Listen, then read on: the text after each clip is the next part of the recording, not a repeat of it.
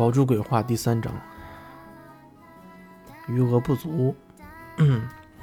我我一愣，一时不知道他的话是什么意思，正想再问问清楚，却又见狐狸又朝我勾了勾手指，拿来。什么啊？顺着他目光低下头，我看到手里那串被我捏得很紧的链子，白生生一串，闪着微颤颤的光，玉石的，挺怪。我刚才怎么就没觉得它那么漂亮？干嘛？掂了掂，握进手里。我看着狐狸，它正朝我这边走过来。这是哪里来的？他问。买的。哪里买的？狐狸，你审问呢？我看着，说着话，人已经走到我面前，朝我伸出一只手，摊开。我看了看他，又看了看手里的链子，不等开口拒绝，手心里突然一空，而面前狐狸的手掌，手掌里咔啦一声脆响。指尖一转，链子在他掌心扭出一圈漂亮的弧度。狐狸，你这是在干嘛？进来看看。你答应过不在这里用你那下三滥招式的，有吗？抖了抖耳朵，狐狸嘬着牙齿笑。什么时候？很奇怪的一个现象。虽然说狐狸和狡猾总是联系在一起，但不知道为什么。有种狐狸，只要一得意，就容易藏不住自己的本相。比如我家这只，据说活了几百岁了都。那么老精老精，一只狐狸都改不掉这种本性。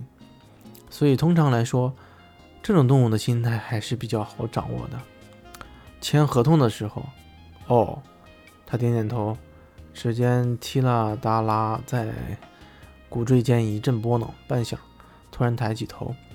一双原本就狭长的眸子微微眯起，现世的两条弯得很诡异。宝柱，你上课要迟到了。墙上的钟正指着五点，我一个机灵，当下也顾不上问他要回手链了，急忙冲进房间去拿包。我读的夜校夜校上课时间是六点，从家出发到学校，如果碰上堵车的话，一个小时恐怕不止。而原本在这方面。就记录不良的我，再多几条迟到记录，怕是真要影响到考分了。出来的时候，狐狸的脑袋还没恢复人形，而虽然他对此一无所知，一手捏着链子，提着毛茸茸的脑袋，扑哧哧笑得很开心，这让他看上去很呆。无论可惜，无论我私下怎么恶毒的，希望他这种呆样能被人看到。外人眼里的狐狸，永远好看的都只是让人流口水。忽然很想把他那对大耳朵拔下来，看他们抖得那么快乐的样子。因此，经过他身边的时候，我故我故意用力吸了口气。狐狸，你身上什么味道来着？甜心小姐呗。提到身上的香水，一双眼一双眼睛眯得更弯曲了。怪不得家里蚊子苍蝇少了很多啊。狐狸，我不在家的时候多用点。顺便把账本上杀虫药水的那一项替我勾掉，谢谢。好的，狐狸很快乐的答应了一声，而我以最快的速度冲出家门。门刚在身后合上，不料不出所料，里头一声尖叫：“杀虫药水，宝珠！你给我站住，宝珠，站住！”路上的交通比我想象中要顺畅，这可算是百年难得一见的奇迹了。所以赶到学校的时候。离上课时间还早了十分钟。学校是百年老校，据说有着最资深的教师队伍，当然也有着最资深的 校舍建筑。那些表面刷着新石灰、年头中年撒万着撒散发着厕所味道的教学楼，那些一走进去头顶就被树叶遮得不见天日的小道，那些爬山虎厚的能当棉被似的墙壁。冷不丁一两道影子从那些还装着五六十年前铁栅栏的窗户里闪过，你都无法肯定自己见到的、感觉到的究竟是人影还是别的一些什么东西。教室里灯很亮，那种我从小就不喜欢的苍白色，伴随着交流电嗡嗡的声音，映得人脸一个个都死灰死灰的，像是几天几夜没睡好。哇，这个描述的特别像僵尸啊！有人桌上堆着水和零食，多是些女孩背着课间或者课上吃的。夜校和日校生不同，大多是些工作了的，早忘了学校里纪律那一套。老师也不会像对待白天正规学生那样严格，所以带着零食上课已经成了夜校里的默认传统。不过这些东西我是从来不准备的，即使天热跑过来再热，我都可以喝一点冷饮，我都可以一点冷饮都不碰。上课三个小时，能不上厕所就尽量不去上厕所。也许有人要问我这是为什么，其实很简单，想必都听说过那学校的传闻吧，比如说厕所气声、胡马甲、人头拖布之类的。有的人信这个，有的人听着一笑了之。而我要说什么，有些东西的确只是传闻而已。好事者编来吓人的，而有些东西虚也好，实也罢，它确实存在，或许离得很远，也或许就近在身边。这也就是为什么我坚持不上，不在这里上厕所的原因。只要有可能，我想尽量的不要看到那些东西，即使在周围都是人的情况下。宝珠正找着座位，有人伸长了手招呼我，是平时经常坐一起的林娟。林娟是个有钱的闲人，高中毕业后就被一富翁给包了。二十岁时自己包了个情人，经常是一半时间跑富翁那里赚钱，一半时间上情人那里花钱。到这里来上课，美其名曰充电，其实为了打发两个情人都不在时的孤单。经常的他会鼓励着我，带我逃课去出去逛街腐败，而且每次都是他买单。所以，虽然每次我都会为了为浪费一堂课的钱而愧疚，却又总抵挡不住这个家伙的诱惑，屁颠屁颠的跟着去，伤脑筋啊！坐坐，见我朝他走过去，林娟用力拍了拍身边的那让空座，边上几双视线当下被他的声音和动作吸引过去，又在极短的时间里，至少在他的脸蛋和胸部上游移了三四圈。今天怎么都这么早啊？似乎没有留意到那些目光了。林娟在我坐下后，抬手撩了下头发，一些清脆的声音随之从她手腕上响起。于是我终于意识到，那只已经在我眼前晃了好几次的手链，相当别致好看的一只链子，有些啊，有好些串不知瓷还是玻璃的坠子组成而成。随着他的动作在手腕上轻轻摇晃，琳琅撞击。色彩斑斓，映得他本就好看的手腕透明似的白。今天路上顺的，哦，今天路上顺，手链新买的。随口问一句，他的眼神灯灯时亮了起来。我老公从新几内亚带来的，好看吧？通常林娟把那位有钱的大老板叫老公，花他钱的小白脸叫我家宝贝。借以区分，以免兴头上叫错。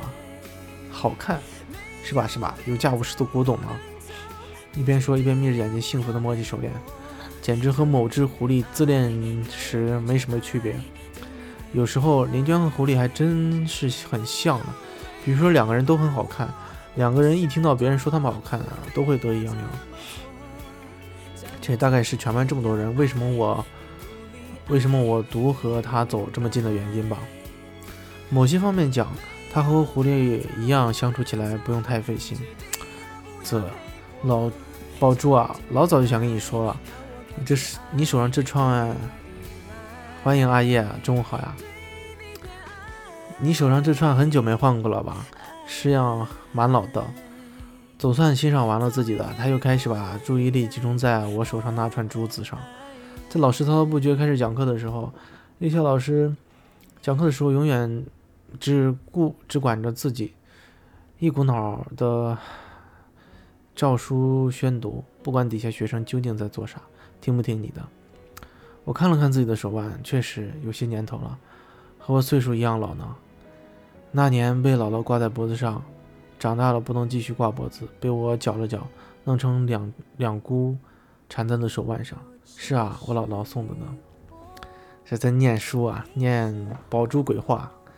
今天现在念的是第三章啊，这一串那个手指骨做成的手链。阿爷有没有吃饭啊？嗯，林娟白了我一眼，不是我要说你啊，你今天穿的衣服和这串珠子配起来简直搞笑透了。大姐，我知道我穷，不要老打击我好不好？正在吃吗？哇，那那我讲的这个会不会吓到你？一般店里十几块钱就能买到一根和衣服搭配用的手链，穷不死你的好不好？那你要那也要有闲工夫去逛的，是不是？你再说我很闲，我啥都没说啊，姐姐。切，你这小白什么都不懂。首饰这东西可讲究了，有些人穿衣服讲究品味，往往疏忽了身上的装饰。其实这些小玩意儿越小，越能看出，越能看出艺人的品味来，知道不？打飞，打飞就好。而且我感觉这个不是很恐怖。娟儿啊，你干脆去开个个人仪表培训班吧。你损我呢，夸你呢。嘿嘿，其实我这算还不算好的。我老公说他在南美有一次见到过一种真正的极品手链，那才叫好看。极品啊，什么样的？看到我有些兴趣，他朝两边看了看，故意压低了声音：“古镯听说过不？古镯是什么？骨头镯子。”刚问完，又换来林娟一顿白眼，说：“你小白，你还真白上了。骨头的镯子，有人把那种不值钱的东西当极品吗？那是什么？所谓古镯，其实就是舍利。舍利，你知道是什么不？这回换我白眼了，白了他一眼。据说我比小白稍微聪明一点，还知道舍利是啥。他嘻嘻一笑，眼瞅着老师朝他方向瞥了眼，迅速抬高书本，压低脑袋。古镯就是骨头的镯子。古镯，那那你说的是古装啊？佛家有佛舍佛骨舍利，那串手镯是用十二颗。佛骨舍利串出来的，据说全世界也不过那么一两串。对呀，他说的是首饰吗？是吗？啥样的？你见过吗？二手衣服？天哪，我觉得二手衣服穿起来很恐怖。虽然我也，我也不是很富有，但是我觉得二手的东西，尤其是别人啊，就是不是亲戚，欢迎匿名户。哦，日本的二手衣服叫古着哦，原来这样啊，我觉得很恐怖。美国也有一些卖二手的衣服、鞋子很便宜，然后挺挺新。我我觉得这种贴身的东西是挺，就是会怎么说呢？我是有一有那么一点迷信的。我觉得一个东西。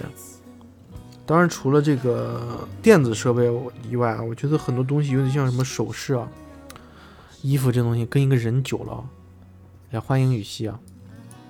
刚才在揉眼睛没有看到，刚睡醒了。包包是吧？包还可以哦。我是觉得像什么首饰啦、衣服这种东西，跟人在一起久了会沾染身上人身上那种灵气，知道吧？就日本的那个。鬼怪的，还有中国的鬼怪，它它有一种就是那种成精，它是你身边那个东西成精了，是吧？我反正我是觉得会很很不舒服。啊，包这种东西，对，是啊，是吗？什么样的？你见过吗？他点点头。老公给我看过照片。对了，照片在我手机里存着，要不要看看？要。伸手进包片刻，林娟摸出他的手机，我瞅了眼，又换了，最新款嘛，你当衣服换了。包的话，哎呀，我不懂了，女女女生我还真不懂，可能是有些很贵吧，然后就当二手处理掉了。我觉得这个可能还好吧，没什么，没什么感觉。包治百病，对，二手包也可以哈。发现阿叶又换头像了，他没理我半晌，把手机往我眼前一送，就他。我接过来朝屏幕上看了看，也就那么片刻的功夫，之前嘴上还挂着刚才嘲弄林娟的笑，直至那张图从屏幕上跳进眼里，我不由自主的一呆。欢迎匿名用户，二手包只能自己买给自己，那肯定啊，就是。你买给别人，如果是买个二手的，除非这个东西啊，二手的你送别人东西，就是就是他已经已经就是那个停产了，就还可以。对，这送东西，这有的东西不能送二手的，有的东西真的不能送二送二手。但是有的东西它就是，比如说十几年前已经停产了，那你现在只有二手的，那那也没有办法。欢迎匿名用户。屏幕上一张小小的照片，漆黑色的底，上头一串白色的手链，手链是由十多颗大小不一样、形状不整的小粒骨状物串成的，关节分明，纹理清晰，在灯光的照射下闪着一层珍珠般温和光洁的白光。很古朴的一一串手链，虽然我不清楚林娟所指的极品的美到底体现在她的哪一方面，但我绝对可以肯定这玩意儿，她对我很有眼熟感。喂，林娟，又仔细看了看，我听见自己开口：“干嘛？下次上课，下次来上课帮我个忙吧。什么忙？我有样东西想让你帮我看看，那是啥？因为自己用的嘛。”对吧？如果你男朋友给你买二手包，你可以想，哇，这个人太小气了，居然给我买二手的，对吧？但是其他的东西，我觉得可能还好吧，比如说车呀、二手车什么，可以接受。啊，对，这就是我之前说过的，就是体现了女人总是会在乎你和另一个人中间的关系，知道吗？男的可能觉得，哎，这个东西二手的，但是我还可以接受，因为它还有用，就 OK 了。可能性能不太好或者怎么样，但是便宜，性价比够就可以了，或怎么样。但是女生可能不这么想。